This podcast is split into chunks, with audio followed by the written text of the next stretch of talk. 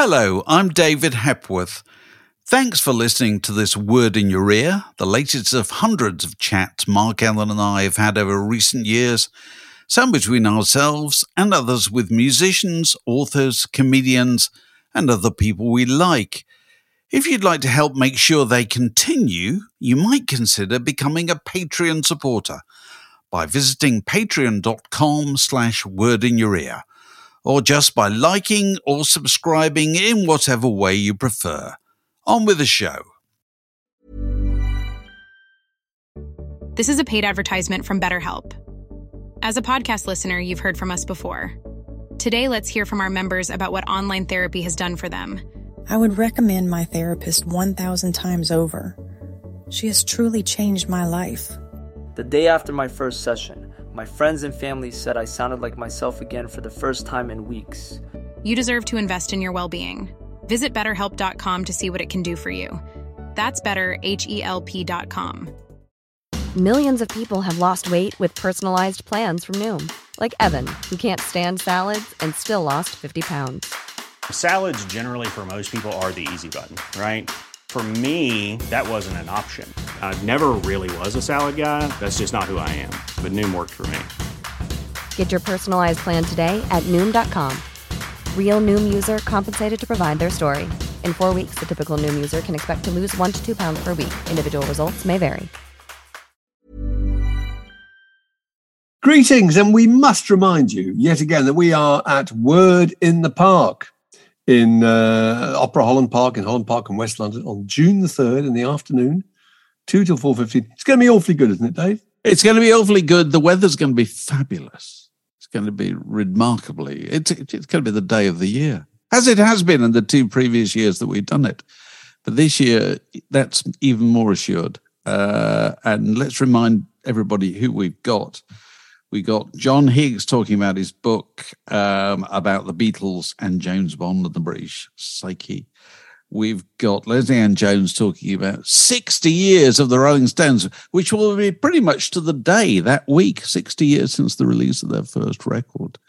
And we got Bob Stanley talking about his book about the Bee Gees. You've been reading that this Which week. I've been reading, and it's fantastic. You forget, Bee Gees, of course, went to Australia pretty much branded as juvenile delinquents. They were transported effectively. They were transported. They were got out of the country. The Bee Gees, of all people, so badly behaved at school.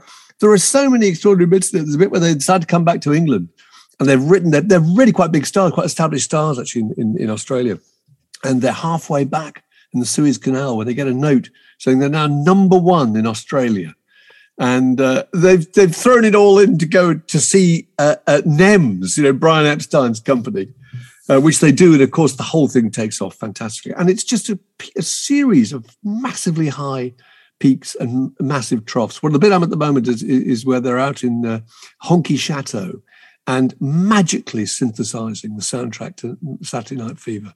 And it, it's just thrilling to see how the, the various ways that they arrived at that absolutely extraordinary sound. Didn't it happen because the drummer had to go home to drummer had to go home for a funeral. And so they didn't know what to do. So they just got, I don't know, eight bars of what he'd done and they just looped it. And they Yep. decided that they liked the loop and then changed all the textures of the music they were playing and they developed their falsetto style at that point. So all those things came together into something, uh, you know, absolutely extraordinary. It's a brilliant book. It's going to be great.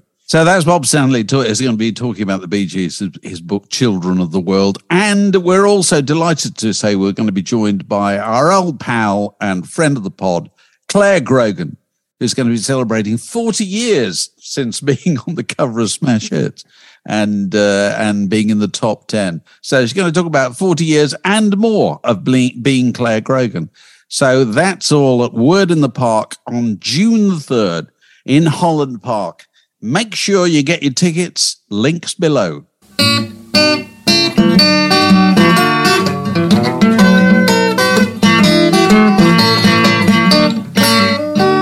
You're listening to a podcast from The Word. Uh, Stackwaddy game. I'm uh, indebted. We are indebted, in the words of Cyril Fletcher of That's Life, uh, to John Norris, listener, who suggested this idea for a Stackwaddy, which I went off and researched.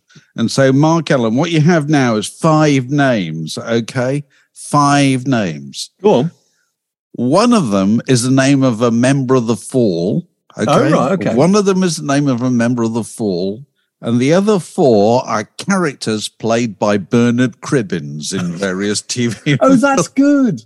a oh, that's good- good. because both seem to have kind of you think of cardigans and pints of mild, don't you?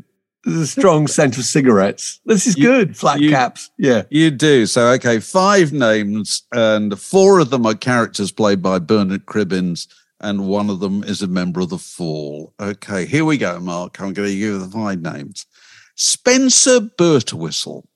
Spencer Birtwistle. Right. Wilfred Mott. Wilfred Mott. Dougie Wingate. Dougie Wingate. Frank Cosgrove. Frank Cosgrove. And finally, Herbert Soppit. Herbert Soppit. One member of the Fall, four characters played by Bernard Cribbins. Can you identify the member of the Fall? Oh my goodness me. Those are good. Spencer Birtwistle sounds like a an out of work driving instructor, and I think he's I think he's by uh, Bernard. Was it Wilfred Mott? Wilfred Mott again, dotty old maths teacher. Dougie Wingate. Oh, that's possible. Frank was it Cosgrove? Cosgrove. Cosgrove and Herbert Soppit. Soppit. Soppit. Herbert Soppit has got to be a made up character, as is Frank Cosgrove, I think. I'm saying that the one that's the real member of the Fall, that's a brilliant, brilliant analogy because they're so similar, aren't they? Is Dougie Wingate. Am I you'd right? Be, you'd be wrong. You'd be uh, wrong. Go on. Dougie Wingate was a character that Bernard Cribbins played in Midsomer Murders. Wilfred Mott was a character he played in Doctor Who. Frank Cosgrove was a character he played in Down to Earth. And Herbert Soppit was a character he played in When We Are Married. It's so Spencer the member of the Fall That's was Spencer fantastic. Birtwistle, That's who played superb. he played drums on their albums between 2001 and 2008. He So has to have thank- stepped out of Blandings Castle too, doesn't he? uh, Yeah. uh, so thanks very much to John Norris for Very suggesting, nice. for suggesting that idea. And if you've got an idea that's Yeah, yeah. Uh, as good as that, you know, send it to us. We'd That's be superb. delighted to hear it. Good work. So it's been a busy week this week for uh, Ed Sheeran, uh, you know, who's been putting on his shirt and tie. I'm glad to see. Uh, and playing turning guitar up- in court, wasn't he? turn- playing guitar in court. To demonstrate that the songs that they're accusing him of is is it thinking out loud? His song has been uh, he's been, sued by the the estate owning "Let's Get It On" by Marvin Gaye, I think, isn't it? And has that been resolved? I don't think so. I don't believe so. It's still going on. It's a very complicated case. We can see it's been it's been sued by uh, Ed Townsend or the heirs of Ed Townsend, uh, who co-wrote it uh, with uh, with with Marvin Gaye. Uh, and the, first of all, there, was uh, a debate as to whether this individual had had, I think, the legal term is standing to actually instigate this action because they were they were um, I think they were adopted by somebody else, so their relationship with Ed Townsend was not clear. Yeah, yeah. And also, if you look into the background of these cases, there is so much money to be won in these cases of supposed plagiarism uh, nowadays that you're getting kind of what you might call ambulance chasing lawyers going around trying to trying to scare up people who've got some kind of relationship to some huge song from 40 50 years ago And it's And always the people with the most money. It's always Lady Gaga, Rihanna, etc., isn't it? You know? well it's always the people who've had a huge hit Yeah, yeah. Because that's where the money is. You know, it's always the you know we keep re- repeating this thing again and again. You know that uh, where there's a hit, there's a writ. They don't come after anything that wasn't a huge hit because they won't get a lot of money out of anything that wasn't a Yeah. huge hit. And it's always it's always framed in terms of this is this is theft. This is copying. This is absolutely disgraceful. on the assumption that they're sitting down and just listening to a song and saying, I'm going to write down that chord sequence or that melody and directly lift it, which I, I think is very unlikely to happen, don't you? I think the whole notion of copying, it just seems ridiculously, you know, inappropriate and, you know, metaphor for what is going on here. You know, that if you look at how, how music is Well, for a start, we talk about it being written. Well, most of the time, it's not written at all. You know, it's it's worked on in the studio. You know, somebody plays a bit, somebody sings a bit, somebody plays a bit more, and so forth. And it may not even be written down at all. You know, very often we used to find this, you know, going back to smash hits, didn't we? Used to find you get a record at number one. Yeah, you'd ask for the and lyrics. You'd, and you'd have to pay for the lyrics. You pay the the publishing company for the lyrics, and then you say, "Have you got the lyrics?" They go, "No, we haven't got them at all." and very often they'd have to get back to the singer, who'd have to go and listen to the record and write down what it was that he thought he remembered Yeah, singing. You know. Yeah. so the idea that it's it's kind of like somebody might write a novel or a poem just seems not very appropriate at all. And so if you look at the way, if you look into the way that um, uh, "Let's Get It On," which is the the case at issue here, how that was written in the first place, you know, there were th- two or three people involved in it, all writing different bits. It first of all had totally different lyrics. And then somebody said, no, let's do it like this. It ought to be about sex. You know, it wasn't about it origin- originally. And so that that's a very loose process. And then Ed Sheeran making his record, however many years later, 50 years later, or whatever, is an equally kind of loose process. And the idea that anybody, any stage said, wow, this is just like, let's get on. That's a good idea. Just seems very far fetched to me. You know, you listen to the record, and once somebody draws your attention to the fact that it's supposed to sound like let's get it on, you can hear it. You can There's- hear it, and I think he drew attention to that fact himself by actually playing it once at a concert, which they're using it in the in the lawsuit against him. But also, I think it's a, there's two separate sides of it. There's the melody and there's the chord sequence.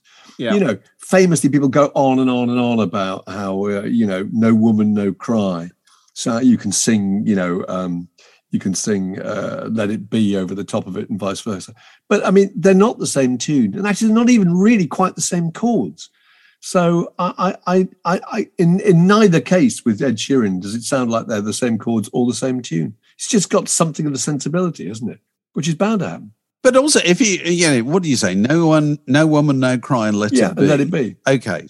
So, you know, no stage listening to No Woman, No Cry. Do you think that's wow? This is like Let It Be, right. and I'm and I'm liking it because it's like Let It Be. Exactly. And, and no stage in 1974 did Bob Marley put on a copy of Let It Be and go, right, I'm taking that chord. Absolutely. It. It just didn't happen. If But you what- start a, chord, a song with a certain chord, there are natural chords to go to. And uh, so many songs have been written that it's absolutely inevitable. You won't, you won't, um, you won't stumble across something that's already existed. And also, I mean, I've no experience of writing songs, but I've got a lot of experience of writing. And when you write, you're you're constantly playing with words and tone of voice and so forth, and trying to think out how to frame something. You know, it very very rarely springs straight away from the back of your mind, does it? You Yeah. know, you, you work at it, and and as it becomes pleasing to you, when it starts to resolve itself into a into a sort of shape. Yeah, it has a rhythm And I'm sure it's the same thing with music. completely. And if you, if you if whatever you're doing has resolved itself into a pleasing shape, it's highly likely that you're not the first person to ever have done that. Yeah. Because there aren't that many ways of doing it. Right, that. because it just sounds pleasing to the human ear, doesn't it? So Absolutely. that that's that's all of us. and uh, you know and so how do you learn to write? Well you learn to write by loads of reading don't you? It's as simple as that. You know, yeah. everybody eh, loads of people read but you've got to read and then you've got to read kind of analytically to a certain extent haven't you? Because you read Yeah. enough you read it in a way you think oh i can see how that works now. I'm starting to see how that works. It's like i only recently realized that pg Wodehouse you know who you and i you and i idolize Revere. He always always puts the funny word right at the end of the line. I'm sure he didn't mean to, Yeah. but that's what he does, you know. And, and once you know that, you think, oh, that's useful guidance. You know, that's that's the kind of thing that works. And I'm sure, you know, songwriters. sound like G.K. Chesterton falling into a sheet of tin. Was it? Was, was that like? yeah, uh, yeah, it's, it's a troop of cavalry, troop of cavalry crossing a tin bridge. That's brilliant. Tin Bridge. Tin it's always, Bridge. The, it's always it. the absurd things at the end of the Yeah, line. the yeah, Tin Bridge, you know, sort of the uh, you know into the man on the esplanade outside the Hotel Splendide in Cannes. Over his face, there there stole the uh, look of anxiety that usually indicates an Englishman is about to talk French. talk French. Talk French is the payoff, isn't it? It's absolutely the bail. You've gone all very short words, too. Really short words. Leaving, really short. leaving them in the air. Absolutely. Yeah, he's full of that. Anyway, sorry, that's getting That's off the so point. good. But um, and I'm sure if you're writing songs all day, every day, you are, you know, you are realizing, oh, this is how Paul McCartney did that. You know? Yeah. This is what makes this song work, or Paul Simon, or anybody who's come before.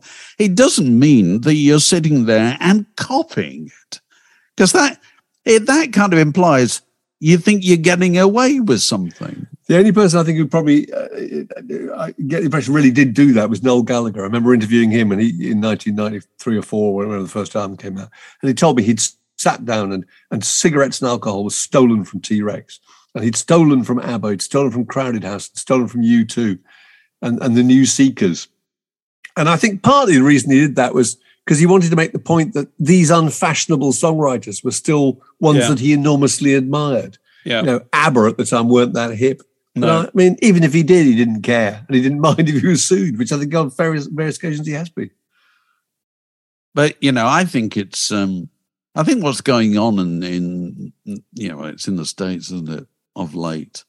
It's kind of it's it's heading for a scoundrels charter. This is you know what I mean. It's a, anybody thinks "Wait, I can make a Oh, few yeah. quid out of this, you know, and and see you getting Partly hoping they'll settle out of court just to, And al- to avoid also the uh, the irritation. and also let's not forget it, the people who wrote these songs in most cases are dead, you know, Yeah. and and the rights have passed to some bank effectively. That's what it is. It's people investing in these things, you know.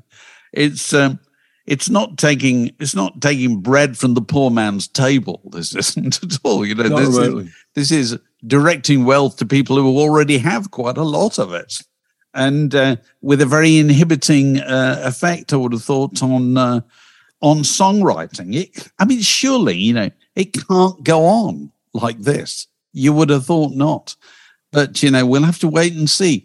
As they say in the newspapers, the case continues. The Word Podcast, prime cuts of popular culture served fresh each week. So, Mark, say Santana. Well, I always thought it was Santana, but it's Mm. Santana. You say you say Santana, I say Santana. How would I know? It's a Spanish word. I come from Yorkshire. You know, these two things don't meet at all, do they? They, they you know, are, are different approaches to vowels.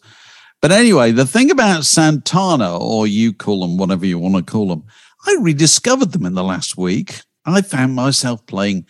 Do you know Caravanserai? It's That fun. record? the opening track on Caravanserai, the instrumental yes. with the crickets and the string The bass playing that weird, that weird time signature. Oh my god, that's brilliant! Do you know I what it's called? It's called the.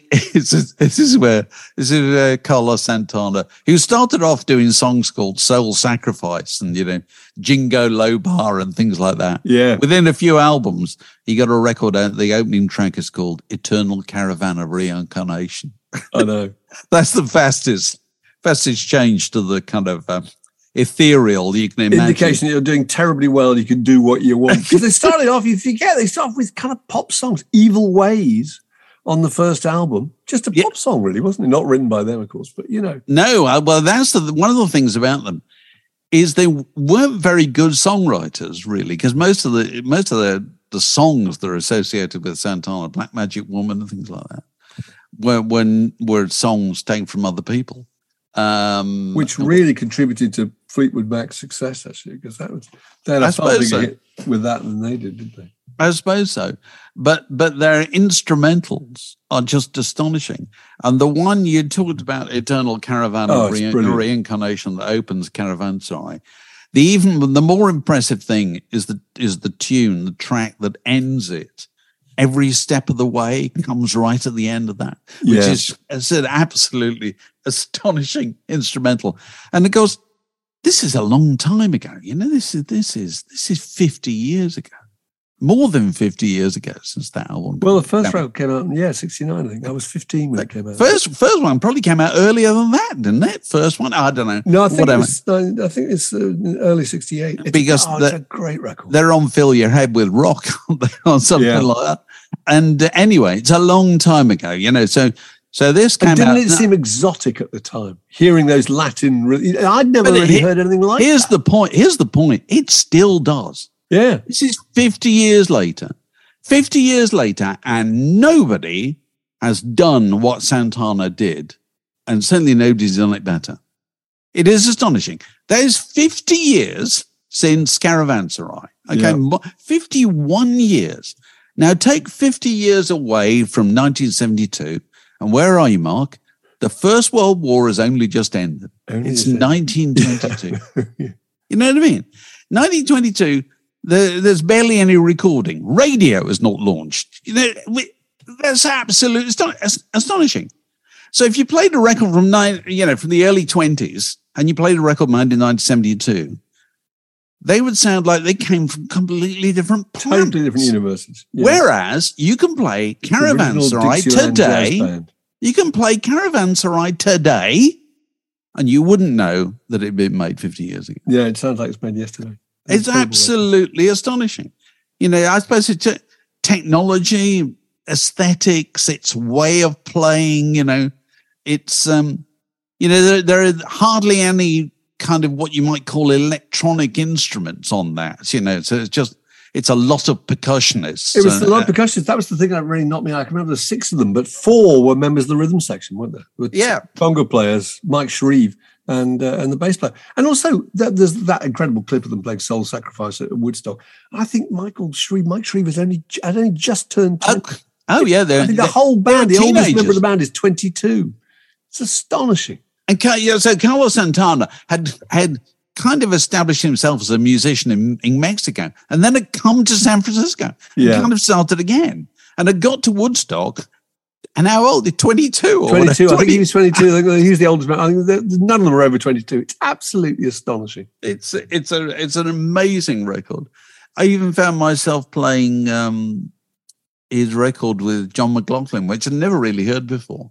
Love, devotion, and surrender, which is fantastic. Oh, yeah. Um, and uh, of course, he's still with us. Um, but I don't think I don't really think playing anymore. I think I'm right in saying I think he's been ill. Um, but uh, it, Still it with us is- and, and ludicrously young, of course. it, it is just remarkable.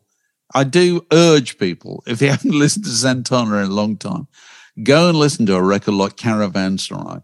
And I defy you to to indicate any sign of it being done 50 years ago rather than being done yesterday. Absolutely astonishing. The Word Podcast. It passes the time. So Bill Drummond was 70 yesterday, the, the 70, the day before we're recording this anyway. And uh, we were there, Dave, at what was effectively pretty much the moment he retired, which is astonishing. And which I, I note that the, the Observer once rated as the fifth greatest uh, publicity stunt of all time. Number one being Elvis joins the army. Number two, the Sex Pistols on the boat in the river. I know. Number three, Robert Johnson sells his soul to the devil. Number four, Madonna publishes a dirty book. But fifth was the KLF's final appearance. The KLF had won at the Brit Awards, they'd won Best Group or something, hadn't they? And they came on, and we were there, it was at the Hammersmith Odeon, It was. and they came on with Extreme Noise Terror They came on with first. machine guns. They came on first. Came Yeah, on they first. opened the show. And it was one of the loudest things I've ever heard in my life. George Solti, you remember? I Sir George Solti. forget Sir George Solti, the you know the great conductor, who was in the audience to pick up his classical best classical recording award. He literally fled to the exits. He went past me. I was sitting on the aisle. He fled With his fingers in his ears. With his finger in his ears. I, I don't blame him. No, I mean that that was loud enough to to do. I was shocked. I can remember, my God. It, was, it made you feel quite unwell, actually, that volume. yeah. And And what an extraordinary guy because he re- they kind of retired then, didn't they? They said that's it, and then they cancelled their They deleted their back catalogue, which would have lost them a fortune.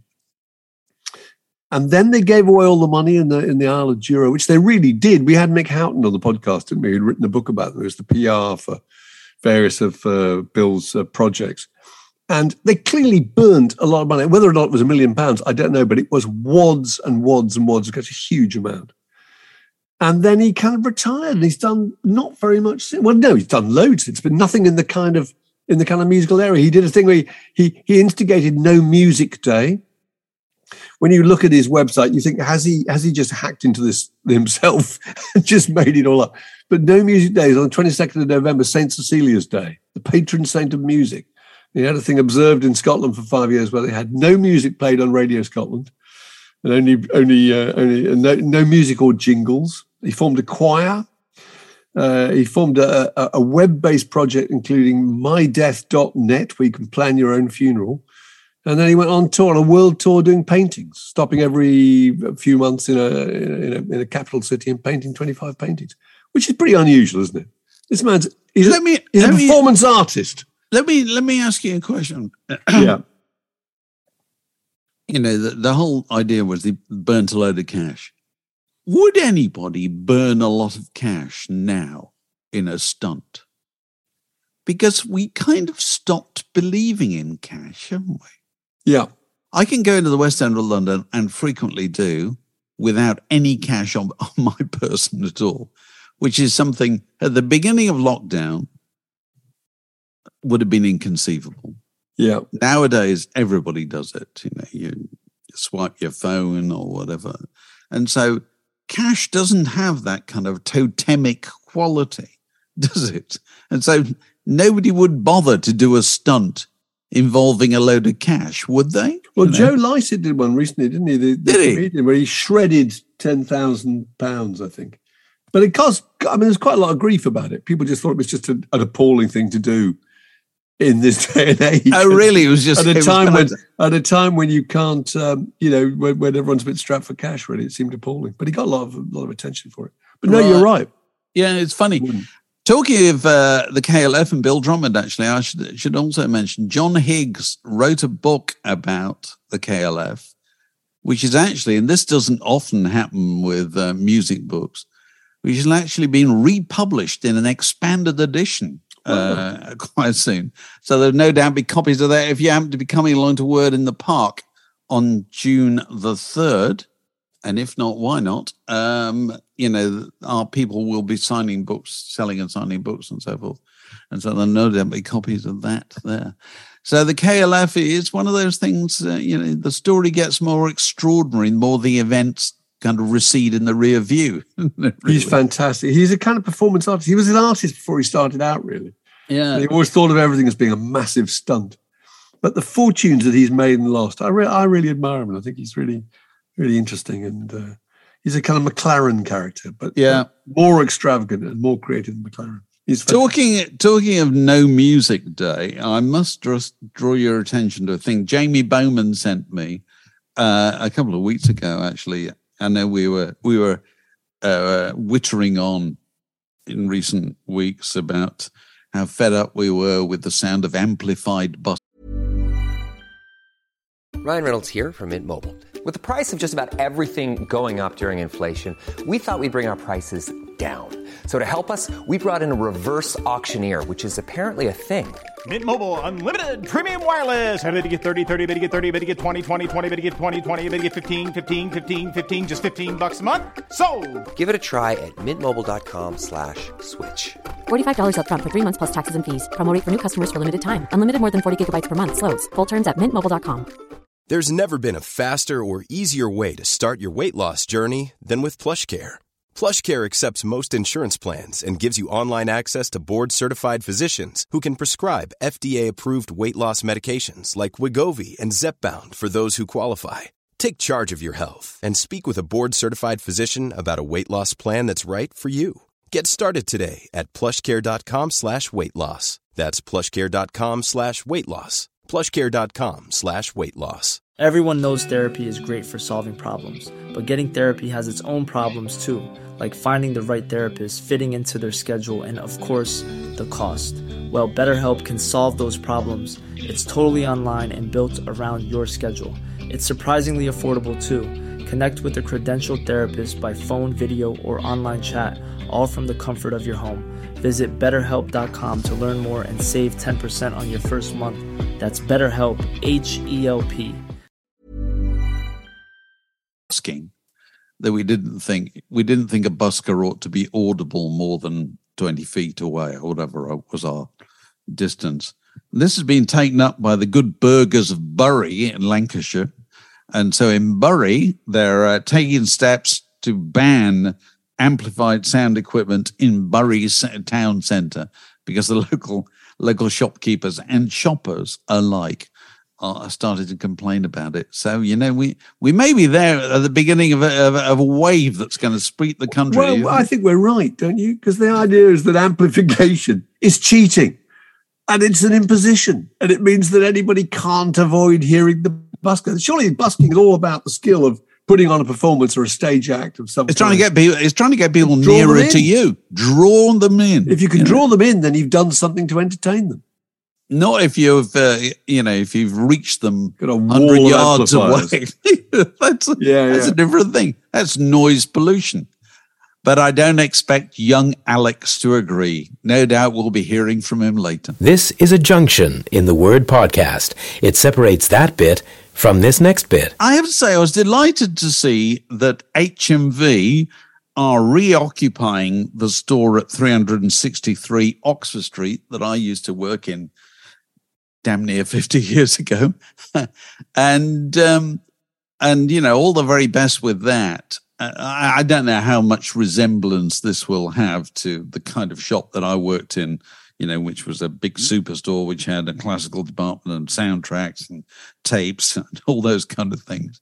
But anyway, it did strike me again the other day when I had some time to kill in the West End of London. And you and I have both worked on Oxford Street, you know, or near Oxford Street, near Oxford Circus for years. We worked just round the corner from the HMV, didn't we?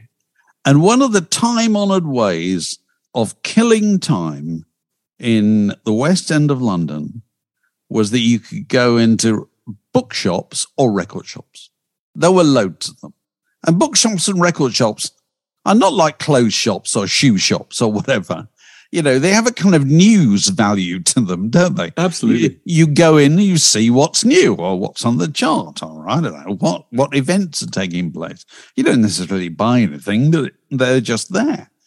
And for years, that's what you did in the West End of London. If you had half an hour to kill, you popped into HMV or Virgin or Waterstones or Borders. Remember all those? Mowbrays, yeah, yeah. all those kind of places.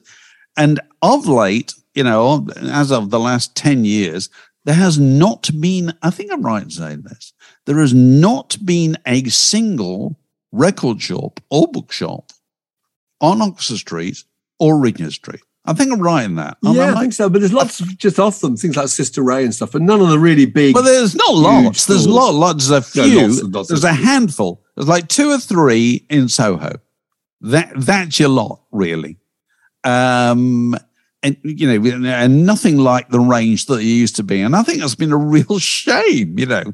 And and obviously, I would, I would guess one of the things that's got HMV back in there is the landlords must be offering fantastic deals for people to come back in, you know, because they want Oxford Street to be regenerated. You know, they, they don't like vacant Not stores. just full of American candy shops. Absolutely. So of course, yeah. this was, you know, has been of late an American candy store. That, that, you know, eyesore and abomination that we see all over the place in the West End at the moment. And the kind of Westminster Council are fighting back against that. Uh, and uh, so you know it'll be good. Uh, but the HMV, I have such fond memories of it because we were around the corner, didn't we? Around the time of I suppose. Well, that was you, you were you, and stuff like that. The bigger one, yeah. The the later one. That That's was the, the that was the early one up up the top end of Oxford Street, Oxford Circus, and there was always somebody, Echo and the Bunnymen or somebody, always playing on the roof at lunchtime, and it was great. We went down there all the time. Or lots of lots of lots of in store appearances. Lots of lots of pop stars turning up and signing records. It was brilliant. Yeah, so you know, all, all the best, uh, all the best to them to in re-establishing it. The Word Podcast: Two cocoa tins and a piece of string. I saw this interesting little news story uh, this week about uh, the about, about the Black Keys, who publicly declared that they were insulted. That was the word they used by their offer of the amount of money they're offered to play Glastonbury. It's really interesting because, of course, Glastonbury pays. Uh, I know because I was quite involved with it uh, for a while when uh, various EMAP magazines were were uh, were covering it, and um, I got to find out lots about it. And they don't pay very much, well, partly because um, you know it's it's a it's a charity organisation. You know, last year I think they gave two million over two million pounds to Oxfam. So they're trying to. It's not as profit driven as as the majority. In fact, they're just trying to break even and do it again next year. But uh, in the in the uh, coverage of this story about the Black Keys, Emily Eavis said that they'd paid McCartney and Coldplay two hundred thousand pounds each, which is very very little, isn't it? Two hundred thousand pounds is, is you know when you're a, a, an actor that stature because you're you're imagining you're getting several millions probably to, to to headline big European festivals isn't very much. But of course, the reason people do it is it's Glastonbury. You want to be involved. It's fantastic good credibility. It reaches a completely different audience, and obviously live TV. So the publicity value of it of being associated with it is enormous. But I thought it was uh, strange that they'd uh, they would uh, they would complain so loudly about the fact that they would never consider playing this festival ever again because they were insulted by the amount of money they were off. it's a bad move to me. I don't know. Yeah, it does really. Um, it's interesting, isn't it? You know, two hundred thousand pounds. You say that's not much money. Well, everybody knows that's a lot of money, really. But you know, well, if you, you're an enormous yeah, but it, touring it, with all that stuff. well, okay, that's that's the point. The, the, the expenses, the expenses are huge. You know, huge. so if if you were getting two hundred thousand pounds for a gig, how much of that are you are you netting? You know, yeah, maybe a hundred thousand. I don't know. Yeah, um, I've really no idea at, at all you know it's very difficult making judgments about about these these sums isn't it? You know but um i'm sure you're right. It's not even publicity is it? It's it's something kind of beyond publicity because publicity always makes me think of newspapers. It always makes me think of, of oh how many people are reading the newspaper? Oh, yeah. hardly any, hardly any at all. Um and uh, but it's more people know that you're doing it you know, and they kind of know that by magic or by social media, don't they? Now, um, they they won't they won't read about it, they won't see it, but they'll be aware that it's going on, and they, the awareness has a value, doesn't it? You it know, does. because because it it drives up the perception that you're you're desirable, which kind of drives up your um your uh, your visibility and drives up and your if price. you're one of the old guard, it associates you with a lot of fabulous young and fashionable souls. That I tell you what, I tell you what, I tell you what, I saw this thing this week. I couldn't help thinking of this when Bruce Springsteen did his Barcelona show, opening his European leg of his tour this week. And of course, you know, know we've all heard and seen. Well, I haven't seen it in the newspaper. This is a classic, uh, but I've seen it that that you know Michelle Obama appeared on stage with him during Glory Days. And I just thought, how extraordinary is that people that famous still would like to be slightly more famous, wouldn't they? You know, yeah. you would have thought Michelle Obama, you know, you know, why eh, great affection and respect for her and so forth. And you would have thought she'd say, you know, if Bruce Springsteen said, if you were backstage, Mark, at a Bruce Springsteen show, and Bruce Springsteen said, Yeah, why don't you come and join the choir on Glory Days? As part of you, oh, no, nobody wants to see me, for God's sake. I'd be an embarrassment. You know I mean? I would let the side down. Whereas if you're as famous as Michelle Obama, you don't think that, do you? You think, no, Michelle Obama, we're crying out loud. I, I, I think he's just brilliant publicity generator. Oh well, yeah, well, I mean, he's so world but so is she. Yeah, so yeah, is she's she, got a, she's got a book out, mate. She's got a book She's out. always got a book out. And Yeah. and the point about Michelle Obama, she's sold, she's made a fortune out of book publishing. Fortune. Now I don't know, I haven't read any of the books, and I've no reason to believe they're not really good. But it's celebrity is what gets those deals. completely. and uh, you know, so every time you appear on stage with Bruce Springsteen or whatever, it, it, it you know, you, your value just goes up, doesn't It's it? fantastic.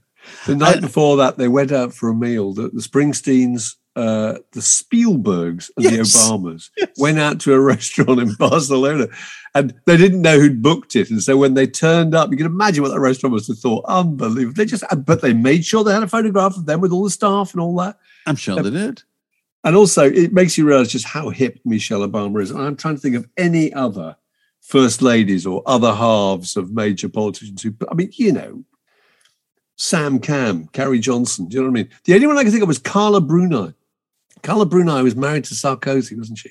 Yeah. And you interviewed actually once. Not, yeah, no, I didn't. Um? I don't do think I did. No, no. Um, but anyway, um, no, I think I think you're right. Well, she's you know Michelle Obama is, is just is very she's very famous and very and very loved and very ticks a lot of Yeah. boxes. You know, um, but uh, I I did think that was absolutely fascinating. You know that, um, and of course, big as Bruce Springsteen is, if he gets Michelle Obama on stage doing one number in Barcelona, the picture goes all over the world. all over the world. And all she has to do is just hit the tambourine a few times. She looked brilliant, actually. She looked Yeah. really great. Yeah, It yeah. worked. It did. I was impressed. So Harry Belafonte uh, finally passed away in the last week. I don't remember a time when I wasn't aware of Harry Belafonte. I think Harry Fel- Belafonte's The Banana Boat song is the first song, along possibly with Elvis, that I can actually remember coming out of time. I think I was four when it came out. And in my, in my mind, I can remember that coming out. I could just remember everybody singing it. It was a massive hit, wasn't it? Wasn't there also a pastiche of it? Was it Stan Freberg, one of those guys that was always played on children's favorites or whatever? Could have been. Uh, it was a kind Yeah. of hip, hipster retake of, uh, of the Banana Boat song. And of course, didn't Bob Dylan make his recording Bob Dylan's debut? first ever recording was on um, was on a Harry Belafonte record. Uh, and I'm now trying to remember which one it was. I think he played harmonica, didn't he, or something like Yeah, that? on Midnight Special. 92, Right. he was the harmonica player. That's right. Uh, yeah, yeah. And I think I think one thing it was fair to say about Harry Belafonte is nowadays, absolutely every tin pot actor who's done two tellies and, uh, and uh, was once in the bill. On if you look on their Wikipedia place page, they will all say actor and activist. Yes. Well, Harry Belafonte He invented was an actor and activist. he really was. He invented that. Yes, whatever you did, Mr. Wikipedia, is nothing compared to what Harry Belafonte did throughout a long and distinguished career. Yeah, and his very his very early uh, drama lessons. He was in the same class as Marlon Brando and Walter Matthau. That's fantastic, isn't it? His connections were extraordinary. you must have thought, I'm never going to make it if you happen to No. be in that, if you happen to be in that class. Which brings me on to, I'll tell you I just I, the stat that's been going through my head. Two, two things been going through my head yesterday. I was out in the garden yesterday, Mark. The weather was nice. Got my Gorgeous. sh- I had my shorts on yesterday. Got my shorts on today. Um, I'm looking forward to the summer with, uh, with optimism. We Anyway. deserve it. two things going through my head. I was reading uh, a book about Shakespeare, uh, Will in the World. I can't remember who wrote it, Greenwald, whatever. He says that Shakespeare was probably the first member of his family to be able to write his own name. It's just astonishing. So not only did he learn to write his own name, he then wrote the immortal plays, sonnets, poems. So Britain's He did it greatest, all. Britain's greatest writer, okay, was the greatest at doing something that he was the first in his family ever to do. ever to do.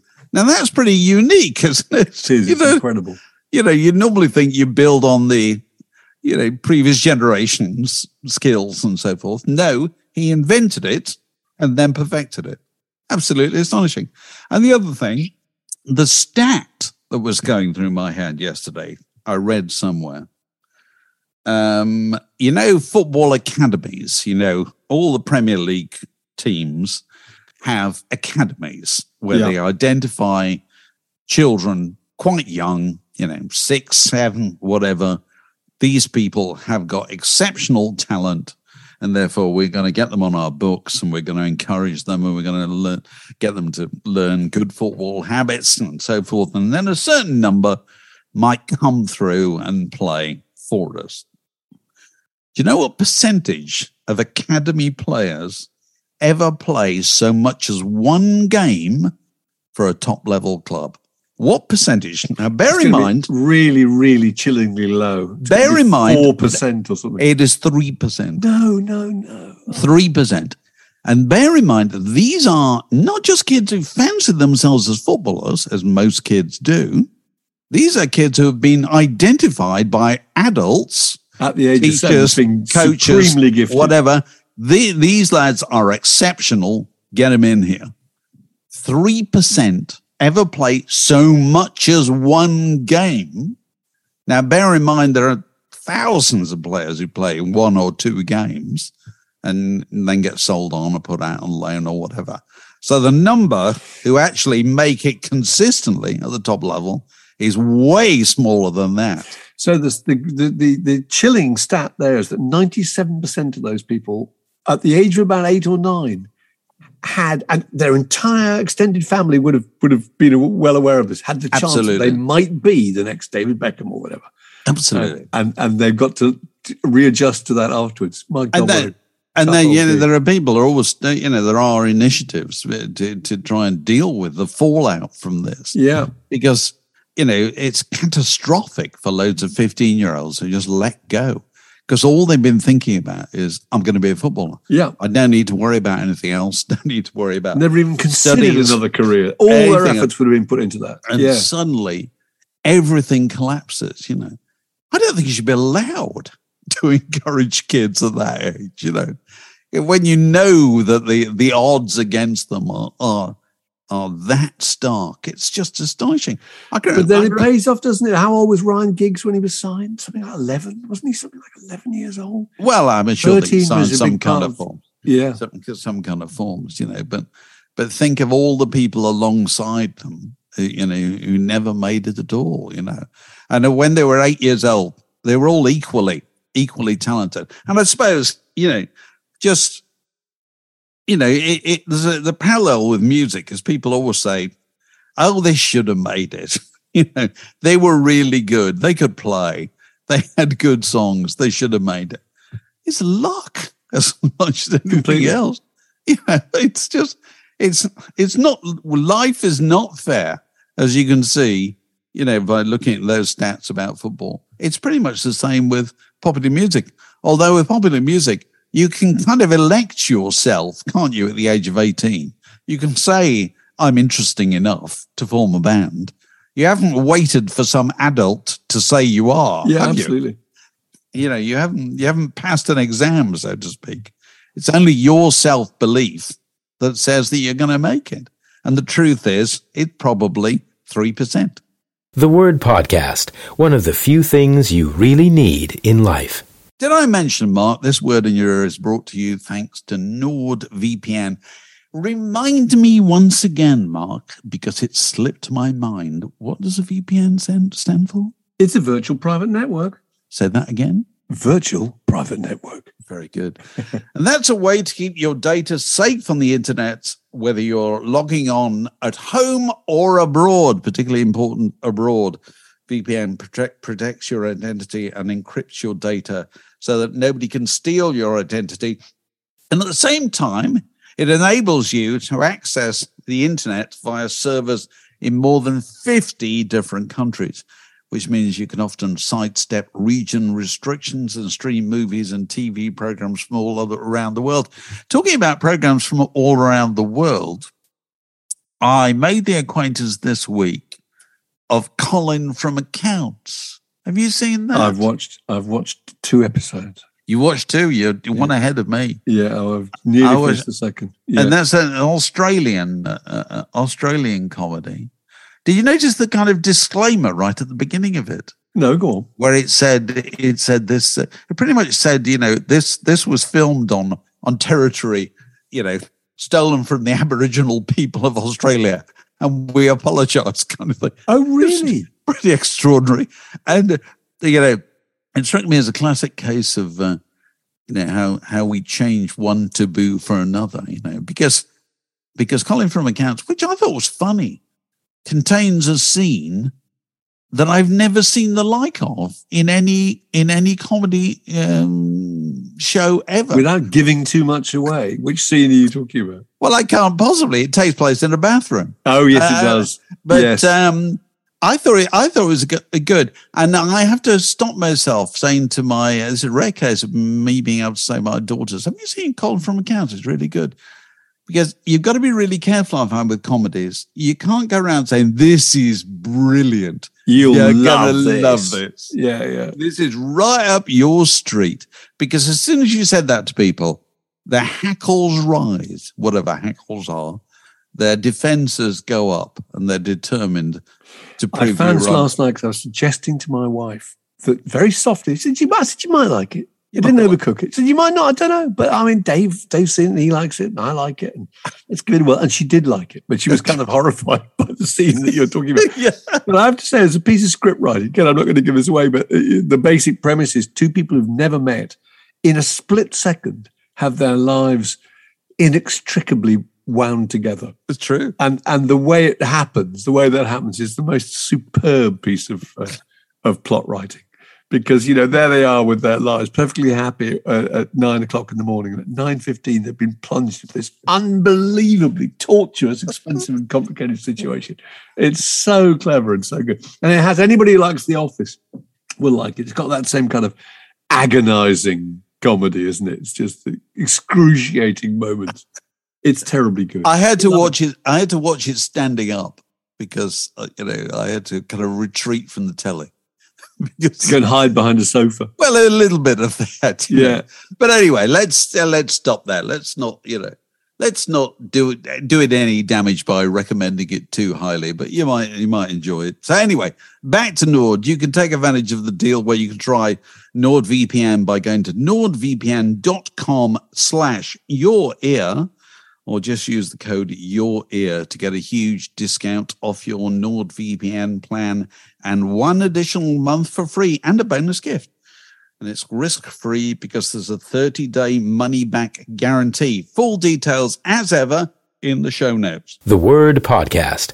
Fix yourself a drink, and it's like being in the pub. Okay, any other business? We're joined by Alex Gold. Hello, Alex. Hello, hello, hello. Have you seen that piece in the New Yorker uh, this week? It's about the National, and it's got a rather splendid photograph of the uh, of the five of them, kind of sitting in the snow, really. Uh, and and the headline is "The Sad Dads of the National." Because they are so spectacularly uncaptivating. aren't they? They're the anti-strokes, aren't they? They're the anti-strokes. They are completely. I mean, And go on. I was going to say it's not. It's not that they're not kind of. You know, they're all perfectly reasonable looking, but they've made absolutely no effort whatsoever to make themselves look any more glamorous. Because that's the whole thing. Is there have been lots of groups that haven't been very glamorous, but that having not much glamour develops a glamour in itself. The Fugs, the Mothers of Invention, etc. But these guys are just the most normal and ordinary and uh, unprepossessing group I think I've ever seen in my life. They look like it, it's a checkout queue at- at B and Q, isn't it? It. Whatever. If you turned around, you know, are these people who've turned up, you know, looking Yeah. for tools, or are they the national? You know, Uh, and uh, don't you think? I get the feeling that there there are going to be more and more groups who look like that. Alex, do you think? Yeah. There's going to be fewer and fewer young whippersnappers in leather trousers, you know, looking as if get, come and get me girls kind of thing. And more guys who look like the national whose whose wives or partners have said to them no you're not going out dressed like that you know. Where, where are you going today? Oh going to a band rehearsal Well, yeah, I feel like musicians are generally less outlandish characters anyway, so it's definitely going in that direction. Um, all the people in spangly trousers are walking around Camden anyway. yes. Yeah they haven't got time to form groups have they? No. they're too busy out there posing whereas you know they, I mean, how old are the members of the National? They're, they're probably fifty, are they, Mark? They must. Be. Oh yeah, I they are. Yeah. They're getting on that way, and um, But it's very much that kind of, uh, you know, there's no division between band and audience, is there? The best example of that, I think, probably the most un- uncharismatic group I think I've ever seen was the Farm. Do you remember the Farm? Oh, in about right. 1993. Yeah, yeah, yeah. And they just they made absolutely no effort whatsoever to do anything at all to make them look like they hadn't just strolled on stage from uh, you know wearing the clothes they were already wearing. No, they're, Yeah. it's it's odd, isn't it? Don't you think that you know that now that rock has kind of it's a kind of minority taste, isn't it? Really. So it's gonna it's gonna end up like the average group is gonna end up like the average jazz group. You know, it's it's a bunch of middle aged blokes. yeah. who kind of make a point about the fact that we're not here to excite you. We're just here to play the records. Yeah. There's nothing about us to buy into other than the records. There's no than the artifice, there's no con, no, there's no spin. yes. And uh, It's honesty, raw honesty. I always get the feeling that sort of more and more festivals or, uh, you know, the bills on festivals are taken up by groups like that, you know. I feel like bands are formed these days less to change the world and more just to, to be able to get away from the wife for a bit. you know? It's the it's the garden shed, isn't it? It is. It's, it's the allotment. I think I think you might be right. You know, it's extraordinary how these. Um, I keep seeing mention of of groups who've. Um, I can't remember. I was, I was talking to somebody about one the other day. I can't remember who it was. It was a group who'd formed know, in the eighties or whatever, and had, had done nothing, you know, commercially or anything. But there they were getting back together again 40 years later and doing like three shows, you know, and it was to get out the house, wasn't it? It was a hobby, you know. It was interesting, actually. Were we talking to Sid uh, Sid Griffin about Well, it this? legitimizes going to have a drink with your old pals, Yes. but for a month long period in Europe, you know. So it's just an absolute hoot. Who are we talking to? We were talking to Sid when Sid Oh, was yeah. uh, Sid Griffin was uh, you know going out with the Long Ryders. I think they've just finished, haven't they? Yeah. Um, they've just wrapped up that tour. And of course, there they all were 40 years later, you know, and one of them sadly died. So they, the, the, that encouraged the rest of them to get together and do it kind of one more time, you know. And that was pretty much, uh, you know, they've all got grown up kids. Oh, yeah. and so forth. and it was, can, we can, t- we can afford to take a month off to go and do I a think, few the music shows. was the least important thing about it. The was a- important thing was that the old guys got together and drank beer and uh, probably played dominoes in the evenings. Yeah, just talked about things. I could I could see the point. Very We've- nice. We don't need to do that. We've got the podcast. Yeah. It's I saw I saw one of our old two of our old colleagues this week, Mark, who said, "Do you ever see Mark?" I said, "See is is the is a rather difficult verb to interpret." I see him every day. I don't actually physically see him in the flesh more than twice a year or whatever. Yeah, yeah. I know. So, what else have we got to tell people about Alex under any other business? We should uh, remind people once more Word in the Park, uh, June the 3rd. June the 3rd. Park. Tickets via the show notes below. Um, we should probably talk a little bit about our Patreon, shouldn't we? You go on? One of whom is Paul Jackson, who I should mention was the guy who sent me an email this morning. She's saying uh, about Bill Drummond, which reminded me we should mention Bill Drummond as we did earlier. Thank you for that, Paul. Yeah, yeah, I'm so sorry. any communications of any kind, and any stack waddies, very welcome. We loved the one earlier on about uh, Bernard Cribbins. Superb. and uh, if you've never taken part, if you're a Patreon supporter and you've never taken part in the Friday night quiz, we start a new one because it's a new month. We start a new one this coming Friday. So if you've never taken part, now might be the opportunity to uh, to leap in, and you can just turn up and observe. You don't have to.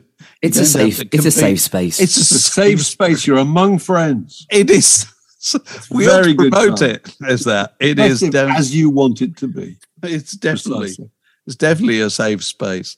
Um, and if you want to find out about being a Patreon supporter, if you go to patreon.com slash word in your ear, is that correct, Alex? I that think indeed correct. Yes. Patreon.com forward slash word in your ear.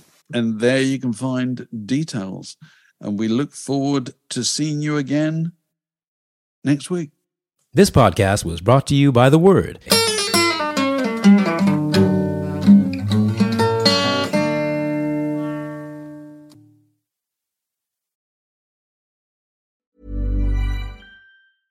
Need new glasses or want a fresh new style? Warby Parker has you covered. Glasses start at just 95 bucks, including anti-reflective, scratch-resistant prescription lenses that block 100% of UV rays.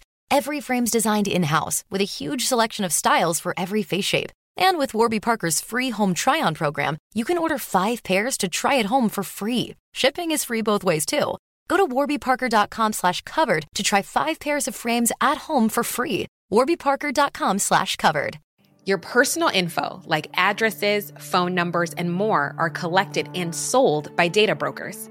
But Aura steps in, scanning the web, sending you alerts, and requesting your info be removed. Get Aura's full toolkit, including credit and transaction monitoring, a password manager, VPN, and more. Get a 14-day free trial at aura.com slash safety. That's A-U-R-A dot com slash safety. ACAST powers the world's best podcasts. Here's a show that we recommend. The Real Housewives is a guilty pleasure for most, but if you're looking to not feel guilty about that pleasure, tune in to Everything Iconic with me, Danny Pellegrino, where I break down all the messy moments and behind the scenes antics of Bravo's popular franchise. And on Everything Iconic, I also interview celebrity guests like Kelly Ripa, Keke Palmer, Drew Barrymore, Cameron Diaz, and more about their guilty pleasures, their past work, and so much more. So if you're pop culture obsessed and find yourself watching way too much reality TV like me, tune in to Everything Iconic with Danny Pellegrino wherever you listen to podcasts. ACAST helps creators launch, grow, and monetize their podcasts everywhere. ACAST.com.